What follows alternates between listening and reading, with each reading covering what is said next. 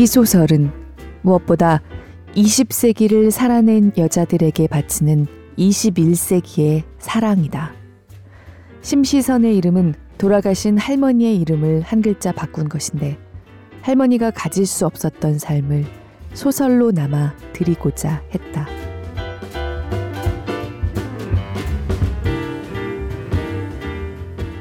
골라듣는 뉴스룸에서 함께 책 읽는 시간 북적북적입니다. 저는 권애리 기자입니다. 안녕하세요. 추석 연휴 잘 보내셨나요? 어떤 연휴 보내셨을까요? 녹음하고 있는 지금 제 시점에서는 사실은 모레부터가 연휴입니다. 저는 올해 여러 사정으로 휴가를 쓰지 못해서 이번 주를 은근히 많이 기다려왔습니다. 뭐 이거 조금 하고 저거 조금 하고 하다 보면 닷새는 훌쩍 갈 것 같은데 아무튼 그래도 생각만 해도 너무 좋아요. 계획이 다 있습니다. 명절을 마무리하는 시점에 업로드될 북적북적에서는 어떤 이야기를 함께 읽으면 좋을까 고민하다가 어쩌면 지극히 당연한 거긴 한데요. 바로 지금, 오늘날, 우리들에 대한 이야기를 우리의 육성으로 하는 책이 역시 제일 좋겠구나 생각했어요. 함께 읽고 싶은 책은 소설입니다. 장편 소설입니다. 추석 이야기는 아니지만요. 어, 돌아가신 집안 어른 한 분에 대해서 처음으로 제사를 드리기로 한 어떤 가족의 이야기입니다. 적지 않은 가족 구성원들, 친인척 혼인 관계랑 제사, 그리고 하와이가 등장합니다. 제가 올해 작년에 하와이 한번 처음 가봤다고 하와이 얘기를 너무 자주 하는 것 같긴 하지만요.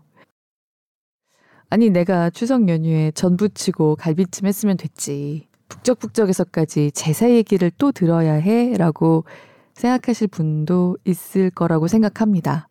뭐 그렇게 분노하시는 게 당연할 수 있습니다.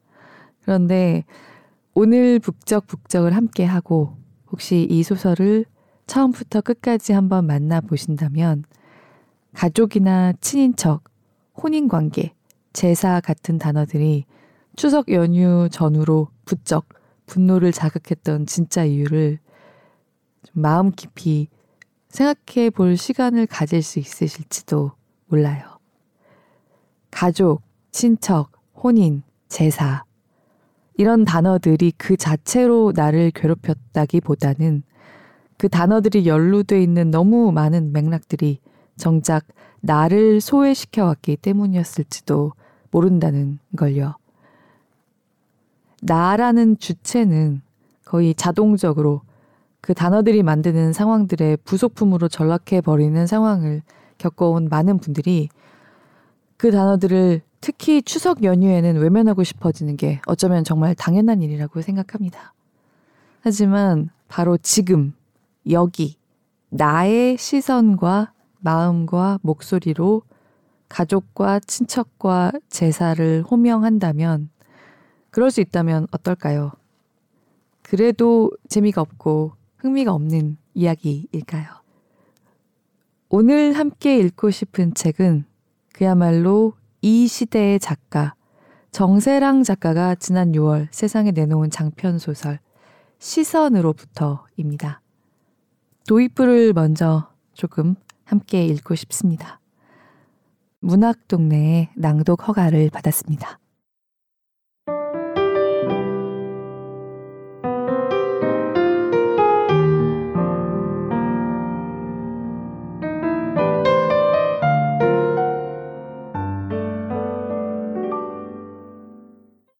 진행자 심시선 씨 유일하게 제사 문화에 강경한 반대 발언을 하고 계신데요. 본인 사후에도 그럼 제사를 거부하실 건가요? 심시선 그럼요. 죽은 사람 위에 상다리 부러지게 차려봤자 뭐 하겠습니까? 사라져야 할 관습입니다. 김행래 바깥물 좀 드셨다고 그렇게 쉽게 말하는 거 아닙니다. 전통 문화를 그리 우습게 여기고 깔보면 안 돼요.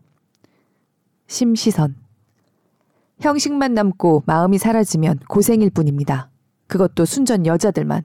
우리 큰딸에게 나 죽고 절대 제사 지낼 생각일랑 말라고 해놨습니다. 진행자. 아, 따님에게요? 아드님 있으시잖아요. 심시선. 셋째요? 걔? 걔한테 무슨. 나 죽고 나서 모든 대소사는 큰딸이 알아서 잘 할 겁니다. 김행래. 몹쓸어 냉은 아주 골라서 다 하시는군요. 심시선.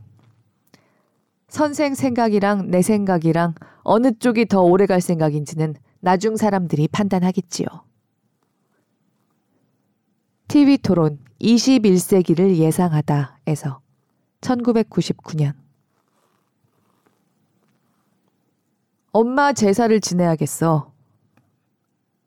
한 달에 한 번씩 남매들이 모여 점심을 먹는 자리에서 명예가 선언했을 때 동생들은 모두 깜짝 놀랐다. 이제 와서? 둘째인 명은은 두 살 많은 언니의 성격을 알고 있었기에 거스르지 않으려고 노력하며 물었다. 올해가 10주기잖아. 하지만 엄마가 지내지 말라고 했잖아? 막내인 경아는 혼란스러웠다.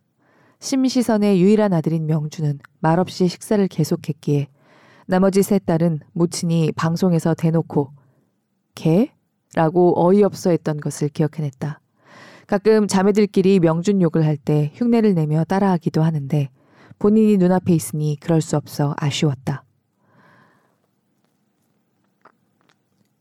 붓다도 제자들한테 아무것도 하지 말라고 했는데 누가 그 말 듣긴 들었나? 온 아시아가 절로 뒤덮였지. 10주기니까 딱 한 번만 지내고 싶어.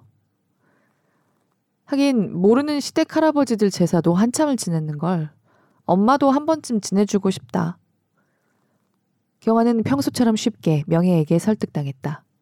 심시선의 재혼으로 얻은 딸이었지만 본인도 위의 새 남매도 그런 것은 개의치 않게 된 지 오래였다. 본인이 싫다고 그랬는데 그러면 안 되지. 평소처럼 좋은데 예약해서 엄마 사진 두고 식사나 하면 되잖아. 명은은 굽히지 않았다. 들어봐. 명혜가 안경을 닦아서 다시 썼다. 우린 하와이에서 제사를 지낼 거야. 그 말에 동생 셋이 다 같이 첫째를 의심스러운 눈으로 쳐다보았다. 뭐? 거기까지 가서 전 부치고 색 난리를 치자고? 누나, 그건 아닌 것 같아. 명준도 뒤늦게 입을 열었다. 끝까지 들어보라니까. 내가 미쳤다고 그 멀리 가서 엄마가 싫어하던 방식으로 제사를 지내겠어? 나한테 다 생각이 있어. 장녀는 웬만해서는 지지 않는 심시선의 성격을 가장 많이 물려받은 편이었다. 다른 남매들은 동조와 반박 사이에서 헤맸지만 결국은 명의 뜻대로 될 것을 알았다. 명준아, 우윤이도 오라고 해. 미국이랑 한국 딱 중간이네. 네가 비행기 티켓 끊어줘. 명예가 명확하게 지시를 내렸다. 우윤은 명준이 아닌 지수에게서 먼저 소식을 들었다. 우윤과 지수가 어린 시절부터 유지해온 사촌 사이의 독특한 친밀감은 태평양을 사이에 두고도 약해지지 않았다. 지수는 친언니인 화수보다도 우윤과 더 자주 통화했다. 큰 고모가 큰 고모가 하겠다면 하는 거지 뭐. 우윤은 당황했지만 아무도 큰 고모를 막을 수 없을 거란 생각에 수긍했다. 우리 엄마 갑자기 왜 그러는지 모르겠어. 그동안 제사 안 지내는 집안이라고 얼마나 자랑하고 다녔는데 이게 뭐야? 뭔가 계획을 세우신 거겠지. 다들 평생을 그 계획에 휘둘리며 살잖아. 지수의 푸념에 우유는 다른 사람은 몰라도 언니는 별로 휘둘리지 않는 편 아니냐고 말하고 싶었지만 참았다. 화수 언니는 잘 지내? 물을까 묻지 말까 망설이다가 물었다. 전화기 너머에서 지수가 신음했다. 아니, 잘 못 지내는 것 같아. 어쩌면 엄마가 언니 때문에 이 모든 일을 벌이는지도 모르겠어. 하와이가 그렇게 좋다잖아. 화수 언니한테도 좋겠지. 글쎄, 어쨌든 할머니가 젊을 때 잠깐 살았다던 곳이니까 가보는 것도 의미가 있을 것 같긴 해. 가끔 그런 생각 안 해? 할머니가 계속 하와이에서 살았으면 모든 게 다르지 않았을까 하고. 아이고, 우리 할머니 조금해서 계속 거기서 일했으면 골병 들어 죽었을 거야. 그래도 M&M을 만나지 않았다면 그럼 우리 할아버지도 못 만났을 거고 우리도 없었겠네. 할머니는 행복했을 거야. 난 항상 할머니가 행복했을 거라고 생각했는데 그 시대 여자들 중에서는 말이야. 그 지점에서 우윤의 의견은 지수와 갈렸다. 우윤은 할머니가 행복했는지 확신할 수가 없었다. 우리가 가진 조각들이 다르네. 할머니가 나눠준 조각들이 다른가 보네 하고 말하고 싶었지만 역시 하지 않았다.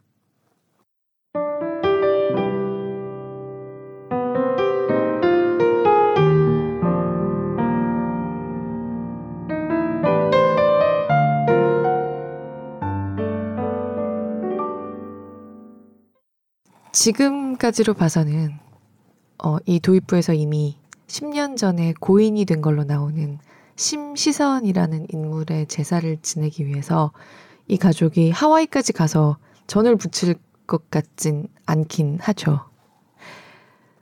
이들의 하와이에서의 제사는 그야말로 심시선이라는 인물과 그로부터 뻗어져 나온 가족들이 가장 할 법한 방식의 세리모니로 치러집니다.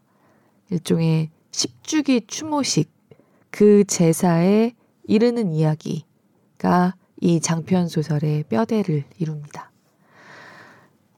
잠깐 딴 얘기지만 사실 전 자체는 맛있는 음식이기도 하잖아요. 저도 전 굉장히 좋아합니다. 그래서 추석 얘기만 나오면 전 부친다는 표현 한마디로 온갖 상황이 뭉뚱그려지는 게 전한테 좀 미안하기도 합니다. 전한테는 죄가 없는데 오명을 뒤집어 쓰고 있는 것 같잖아요. 다만 안 그래도 이제는 평소에도 기름진 음식을 일상적으로 먹고 사는 2020년의 한국인들이 다 먹지도 못해서 두고두고 냉동실에 쌓아놔야 할 양의 기름진 전을 집집마다 붙이는 거는 좀 안타까운 일이다는 생각은 할 수 있을 것 같습니다. 그래서 몇달 지나서까지 다 못 먹으면 결국 버린다는 얘기들도 명절 끝나고 많이 하죠. 게다가 이 전 부친다는 게 상당히 노동 집약적이고 폐에도 안 좋습니다. 미세먼지 배출량이 엄청난 기름 요리거든요. 이런 걸 또 하루 종일 여자들만 하는 집이라고 하면 더더욱 전 자체에 대한 미움이 쌓이는 걸 뭐라 할 수는 없을 거라고 생각해요. 역시 전이 아니라 사람이 문제인데 욕은 전이 먹는 거죠. 마찬가지로 실은 가족이, 제사가, 혼인이, 사촌이라는 단어 자체가 본질적으로 문제인 게 아닌데 그냥 그런 단어들을 몰라 몰라 잊어버리는 걸로 명절 연휴에 스트레스를 지워버리려고 노력하는 분들이 제 주변에도 많이 있어요. 2020년인데도 그래야 한다는 겁니다. 이 소설은 그분들과 함께 그리고 그분들의 다음에 또 올 사람들과 함께 읽고 싶은 진심과 야심이 가득한 어쩌면 아직까지는 일종의 판타지입니다. 맨 앞부분에 가계도를 넣어놓고 시작한다는 것 자체가 야심이고 일종의 호쾌한 선전포고 같은 거고요. 아마도 이런 집이 많지는 않을 거라는 측면에서 판타지인데요. 많지는 않겠지만 아예 없는 것은 아닐지도 모른다는 생각을 시간이 갈수록 점점 더 하게 되기는 해요. 근대 이후의 소설이란 장르에서 가장 야심찬 작품들은 아예 가계도랑 함께 시작하는 경우가 많죠.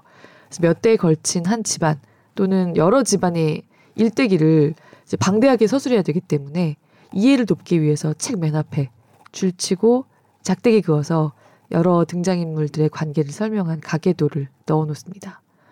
그래서 소설가가 그려내고자 한 시대를 살아간 한 집안 또는 여러 집안의 서사를 창조함으로써 주제 의식이랑 문화적 유산을 드러내 보이는 게 그리고 그게 성공을 해서 걸작이 된다는 게 소설이라는 예술을 하는 사람들의 기량에서 최고조 같은 걸로 인정받는 거잖아요.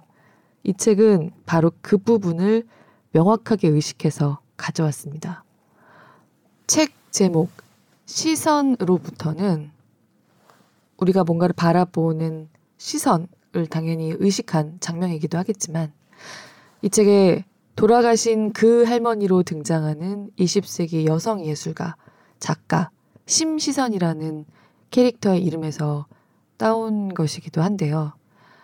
물론 픽션입니다. 등장인물 모두가 픽션입니다.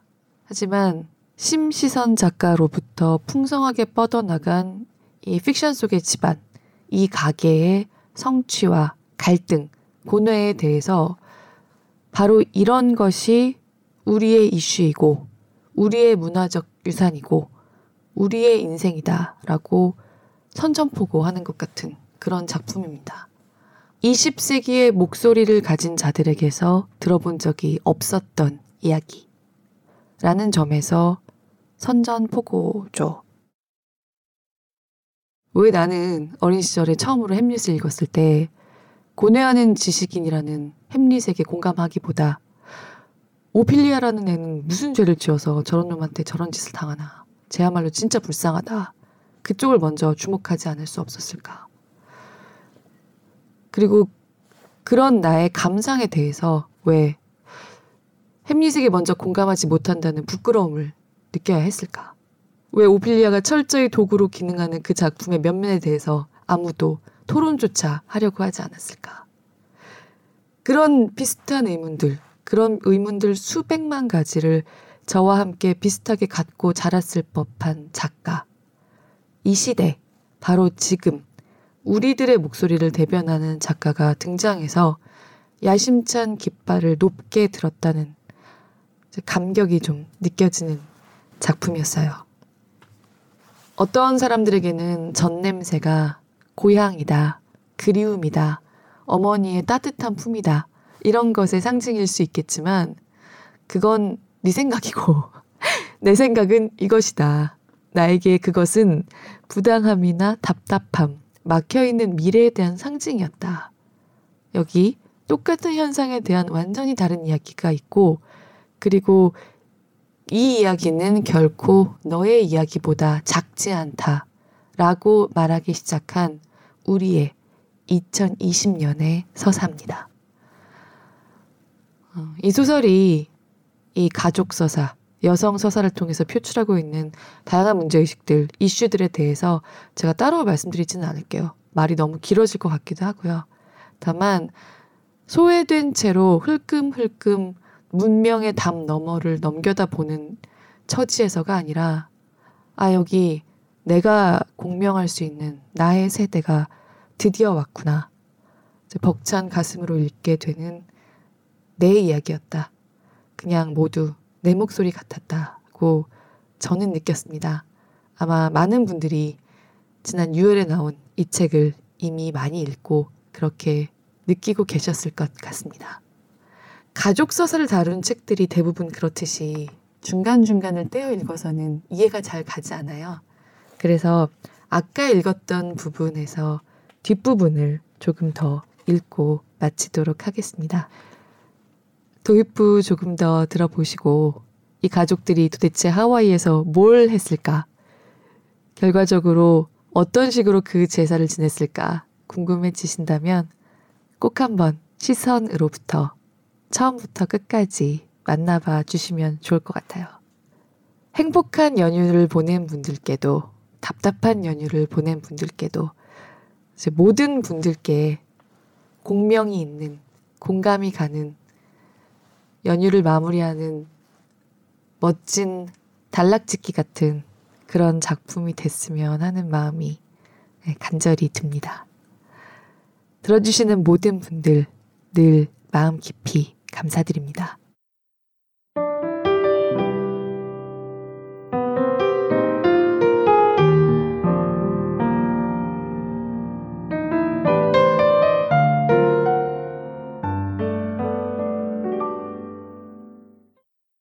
마티아스 마우어에 대해서는 더 이상 이야기하고 싶지 않다. 사람들이 여전히 내 말과 글과 행동과 표정에서 마우어의 흔적을 찾는다는 걸 알지만 소용없는 일일 테다.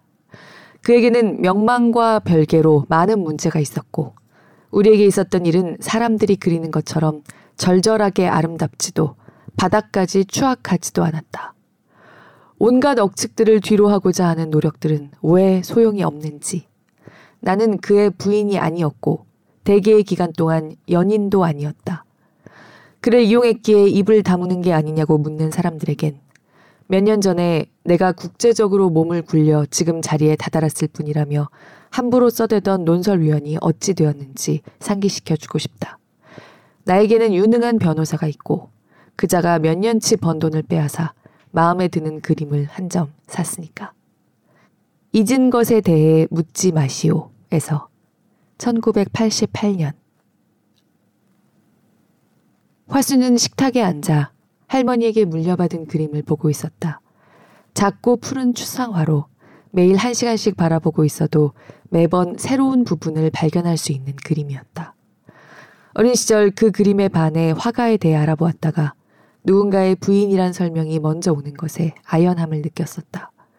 이렇게 대단한 걸 그려도 그보다 중요한 정보는 남성 화가의 배우자란 점인지.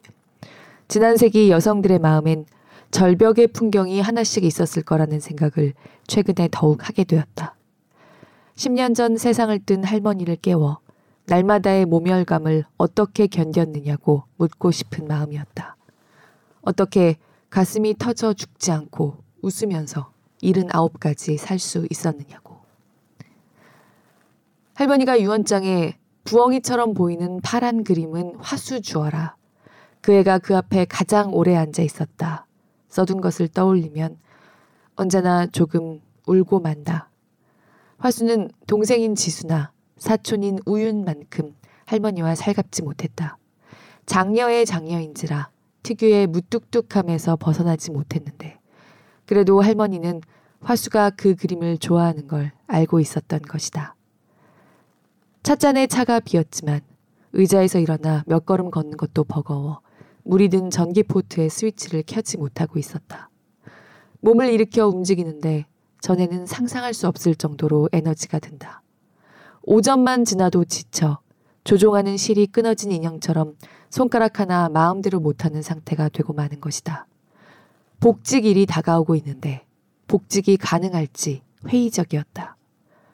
복직이 정말 하고 싶은 거냐고 아무도 화수가 무리하길 기대하지 않는다고 가까운 이들이 조심스럽게 말을 걸어왔지만 대답하고 싶지 않았다. 할머니와 이야기를 하고 싶었다. 다른 사람이 아닌 할머니와. 할머니의 죽음은 화수에게 이상했다. 처음 2, 3년은 무척 단단하고 확실히 느껴졌는데 어느 정도 시간이 지나자 할머니가 계속되고 있다고 생각되었다. 계속된다는 말은 좀 미묘하지만 육체의 죽음을 받아들이자 육체가 아닌 부분은 지속성을 가지고 있는 것처럼 여겨졌던 것이다. 할머니는 강렬한 인물, 보편적이지 않은 인물이었다. 성격상 쉽게 분쟁에 휘말리는 편이었고, 그럼에도 자기 의견을 좀처럼 굽히지 않았으며, 대중의 가벼운 사랑과 소수의 집요한 미움을 동시에 받았다. 쉽사리 희미해지는 사람이 아니었다. 시대에 따라 다른 평가를 받았는데 세상을 뜨고 10년이 지나자 사람들이 어디선가 자꾸 조각글과 영상들을 발견해냈다. 아이고, 우리 심시선 여사 언제 이렇게 TV에 많이 나갔대? 이건 우리도 못 본 거네. 엄마가 엄마의 엄마를 여사로 부를 땐 애정과 거리감이 함께 깃들어 있었다. 가족들이 쓰는 여러 그룹의 메신저에는 그때껏 존재하는지도 몰랐던 기록들이 자주 공유되었다. 엄마가 우리 정말 열심히 먹여 살렸다. 온갖 쪽글들 마다하지 않고 쓰면서. 명은 이모가 말했고 화수는 할머니로선 고된 일이었겠지만 자신이 세상의 다른 손녀들에 비해 유리한 입장에 있다는 걸 깨달았다. 할머니가 쓴 26권의 책이 있고 책 바깥에 다른 편린들도 적지 않게 존재했다. 그걸 모조리 입력한 인공지능을 만들어 이야기를 나눌 수 있다면 좋겠지만 아직 그런 시대가 오지 않았으므로 손에 넣는 대로 읽고 봄으로써 어느 정도 대화에 가까운 효과를 누리고자 했다. 하루에 몇 번씩 고장난 것처럼 멎는 화수였기에 진도는 느렸다. 오래된 책들에선 책벌레가 나오곤 해서 도서관에 가 소독기를 빌려 써야 했다. 멀지 않은 곳이었지만 화수에겐 멀었다. 네 권쯤 읽었을 때 화수는 생각했다. 할머니는 왜 마티아스 마우어가 가학적인 학대자였다고 제대로 말하지 않았을까? 가족들은 알고 있는 사건들에 대해 더 정확히 쓰지 않았을까? 시대가 달라서였나? 요즘이라면 말할 수 있었을까? 그 망할 자식은 할머니에게 나이프를 던졌는데 말이다.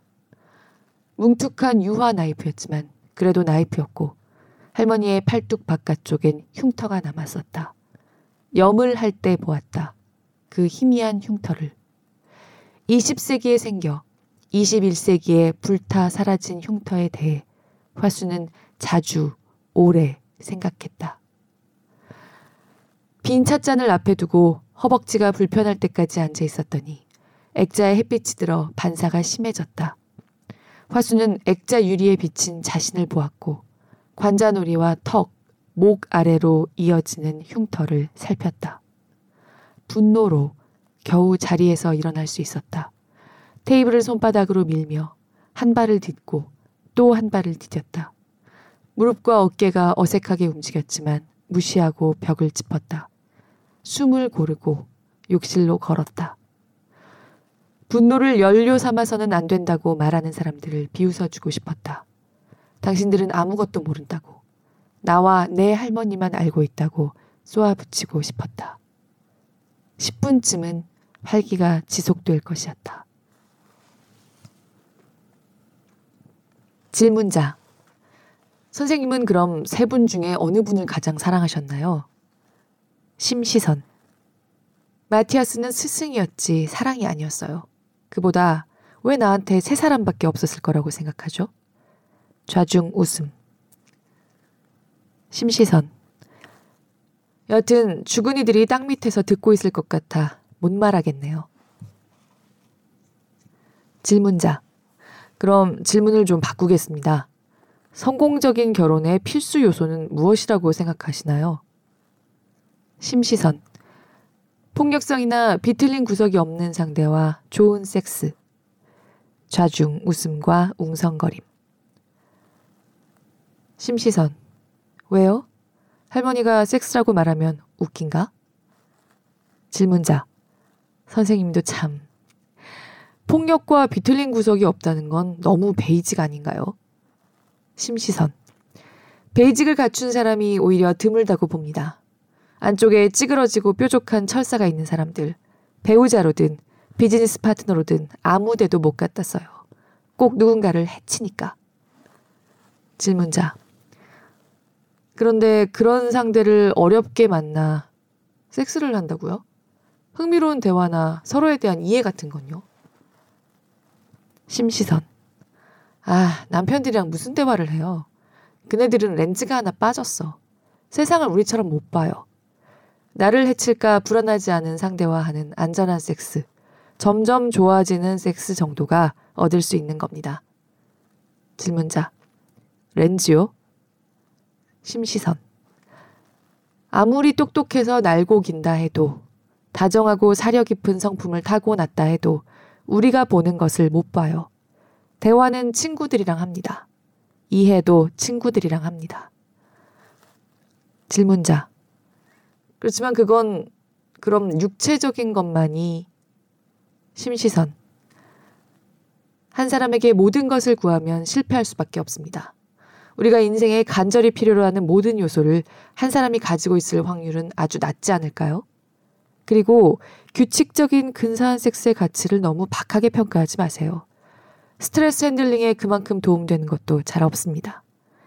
제법 괜찮은 섹스는 감은 눈에 존재하지 않는 색깔이 떠오르게 하니 그림 일기를 쓰고 싶어질지 몰라요. 질문자. 육체적 관계를 그다지 즐기지 않는 사람은요? 심시선. 사흘에 한 번씩 섹스를 하고 싶은 사람들 말고는 결혼을 안 하는 게 좋지 않겠습니까? 여성 XX 주최 다과회 녹취록에서 2003년 이거 자기네 시어머니 아냐? 하고 모임 친구가 휴대폰을 내밀었을 때 난정은 마음의 준비를 했다. 어머님 또 뭐라고 하신 거야? 누군가 빙글빙글 웃으며 곤란한 내용의 무언가를 불쑥 내미는 일이 처음은 아니었다. 아, 맞는 말인 듯 궤변인 듯 엄청 애매하네. 다 보고 나서 난정이 말하자 모임 친구들이 깔깔 웃었다. 우윤의 중학교 때 반 친구 엄마들이었다. 막상 아이들은 서로 만나지 않는데 엄마들만 오랜 기간 모임을 유지했다. 살아계실 때 싫은 부분은 없었어? 아무래도 보통의 시어머니는 아니었잖아. 음, 늘 소문과 분쟁에 휩싸여 사셨으니 그런 면이야 가족으로선 신경 쓰였지만 편애가 없어서 편했어. 아들에 대해서나 딸에 대해서나 자기 자식에 대해서나 데려온 자식에 대해서나. 무관심하셨나? 그거 좋았겠네. 아니, 무관심하진 않았어. 뭐, 워낙 본인 일에 몰두해 있었긴 한데, 그건 우리 남편도 그렇지. 꼭 닮아서는. 그런데 몰두해 있다가 자식들이든 손녀들이든 보면 이것저것 물어보시는 게 싫지 않았어. 겉도는 대화는 절대 안 하는 분이었달까? 겉도는 대화? 보통은 며느리가 뭐라고 사는지 그렇게까지 궁금해하지 않잖아. 그런데 어머님은 정말로 내가 뭘 하고 지내는지 궁금해했어.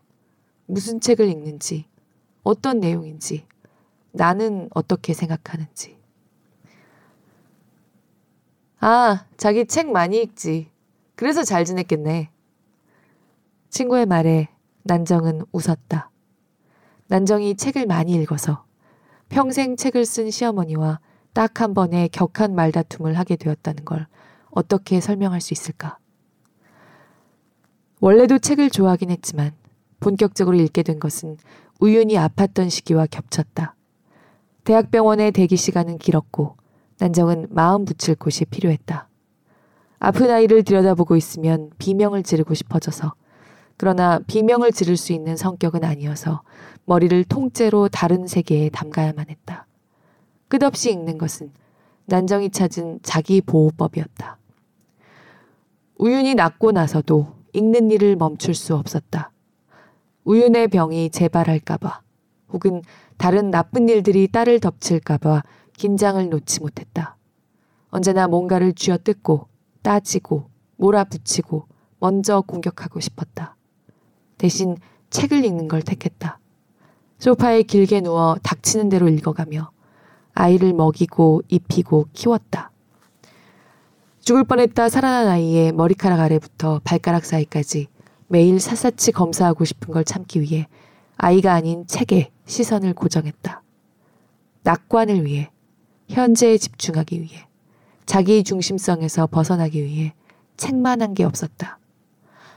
그렇게 가까스로 키워놓았더니 미국으로 날아가 버렸지, 내 딸. 난정은 우연히 보고 싶어 내내 우는 대신 계속 읽었다. 읽고 읽었다. 소원을 비는 사람처럼 책탑을 쌓았다. 딸이 남기고 간 빈 공간을 책으로 채웠다. 너같이 많이 읽는 애는 언젠가 쓰게 된다. 어느 날 어쩌다가 그런 생각에 다다랐는지 심시선 여사가 난정에게 말했던 것이다. 아니요, 전 그런 욕구는 없는데요. 넌 나보다도 많이 읽잖니? 아인가베가 있으면 아우스 가베도 있기 마련이야. 네? 인풋이 있으면 아웃풋이 있다고. 그게 자연스럽지. 독일어와 영어와 가끔 일본어까지 사용하는 시어머니는 점쟁이라도 된 것처럼 난정의 미래를 가늠하려고 했다. 거칠게 마른 손가락에 난정이 모르는 사연이 깃든 반지들을 끼고 일부러 찾아와 난정의 서재를 살폈다. 난정의 서재가 난정의 머릿속이라도 되는 듯 말이다. 하여간 쉽게 몰두하는 성격은 알아줘야 했다. 20세기의 숨막히는 참혹함에서 살아남아 여러 언어를 마구 섞어 생각하는 작고 완고한 머리를 보며 난정은 어떻게 테두리를 만들고 울타리를 쳐야 할지 난감했다. 온갖 분야를 읽는구나. 아, 이 수필가 좋아하니? 아는 사이인데 한번 만나볼래? 이 식물 도감은 뭐니? 아, 정원 가꾸려고 읽는 건가? 한국에도 정원 에세이스트가 필요하지. 아파트가 유행이라 아직은 아니지만 곧 필요해질 거야. 미리 관련 공부를 하고 싶으면 말해라. 명준이가 너 집에 두는 거면 내가 이야기할게. 그렇게 키우지 않았는데 누굴 닮았는지. 제 아비도 그런 사람은 아니었어. 두 집 사이의 격한 내리막과 오르막은 가족들 사이에서 V자 협곡으로 불리곤 했는데 심시선은 별로 힘들이지 않고 오락가락하며 난정의 서재 책 등에서 무언가를 읽어내려 했다. 갑골문을 해석하려는 사람처럼 미간을 좁혔다. 우윤이 아프고 너희 둘 다 직장 그만뒀을 때 나는 네가 돌아가고 명준이가 못할 줄 알았다. 그 반대로 일이 풀리다니 영 씁쓸했어. 그렇게 영특한 너랑 심지라곤 하나도 없는 명준이랑. 그런 시대였잖아요. 지금도 그렇게 달라지지 않았고요. 자기 이름을 들었는지 명준이 작업실 문을 조용히 열고 나왔다. 눈짓으로 도와달라고 신호를 보냈지만 못 받는지 모른 척 하는지 작업실 문가에 기대어 섰을 뿐이었다. 도움이 안 되는 인간 같으니 원망스러웠다. 모든 쓰렴, 출판사를 알아보자. 물론 내가 나서면 청탁처럼 되어버리니까 조심해야겠지만 네가 누군지 말 안 하고 슬그머니 이런 원고가 있다고 가벼운 소개 정도는 해도 되지 않겠니? 어머님, 저는 쓰고 싶은 마음이 없어요. 벌써 몇 번이나 말씀드렸는데 왜 그렇게 제 말을 튕겨내세요?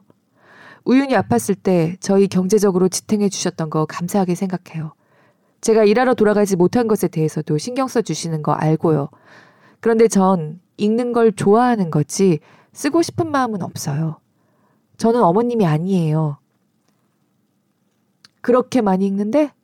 별의별 것에 대해 읽는데? 아니야, 그럴 리 없어. 애벌레처럼 읽는 사람은 결국 쓰게 되는 거야. 애벌레. 난정은 자신의 어지러운 서재를 돌아보며 바로 부정하지는 못했지만 곧 반격할 거리를 생각해냈다. 그렇게 단언하시면 안 돼요.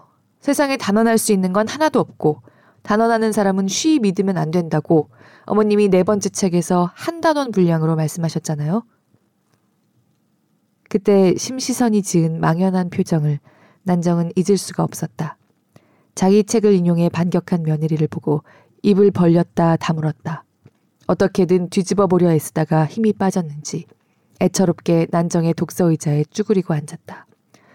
난정은 너무했나 싶었지만 영역을 지키려면 어쩔 수 없었다. 우리 엄마를 이기다니 대단하다. 유효한 전략을 발견했잖아.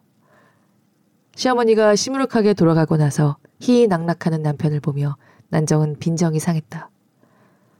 좀 도와주지 뒤에 멀뚱멀뚱 서 있긴 하고. 내가 어떻게 해. 잘하던데 뭐.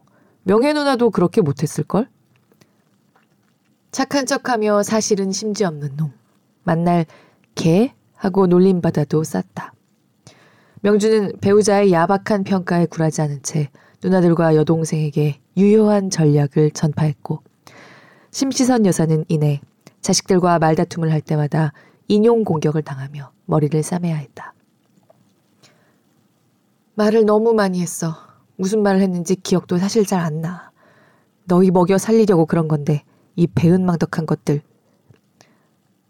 엄마가 재작년에 자식들에겐 절대 보상을 바라면 안 된다고 신문에 썼잖아. 시끄러워!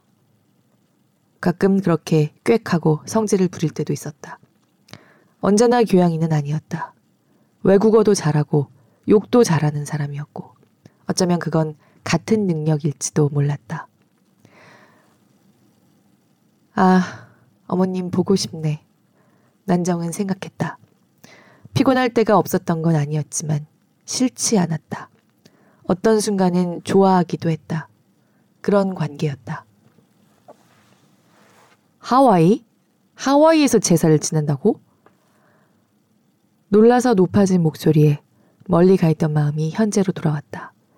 대화에 기계적으로 참여하는 버릇은 고치고 싶은 버릇이었다. 뭐 가풍을 생각하면 보통의 제사는 아닐 것 같지만 묻는 사람과 눈을 마주쳤다. 자기도 가야 해? 우윤이가 올 거니까. 난정의 말에 모임 친구들은 안쓰러움을 숨기지 못했다. 자기 또 공항에서 울면 안 된다? 자신이 없네. 1년에 한 번 혹은 두 번 딸을 만났고 그것은 이제 살면서 운이 좋아야 서른 번 남짓 더 볼 수 있다는 이야기였다. 우윤이 돌아오기로 마음먹거나 난정이 미국으로 향하지 않는다면 같은 상황에서 울지 않을 수 있는 사람 있다면 그래 보라고 해. 난정은 의자 깊숙이 몸을 기댔다. 지난번에 우윤을 만나러 갔을 때 트렁크에 두꺼운 책 여섯 권을 들고 갔더니 우윤이 절레절레하며 인터넷으로 주문해준 전자책 단말기를 이제 박스에서 꺼낼 때인 듯 했다. 노안도 있는데 글씨 크기를 조절해가며 읽으면 좋을 테지만 평소 난정은 정글 같은 서재에서 언제 샀는지 기억도 나지 않는 책을 우연히 고르는 걸 좋아해 별로 사용하지 않았었다. 포장 겉면에는 천 권도 넘게 들어간다고 쓰여 있었다. 천 권과 함께라면 시누이들과의 여행도 견딜 수 있을 터였다.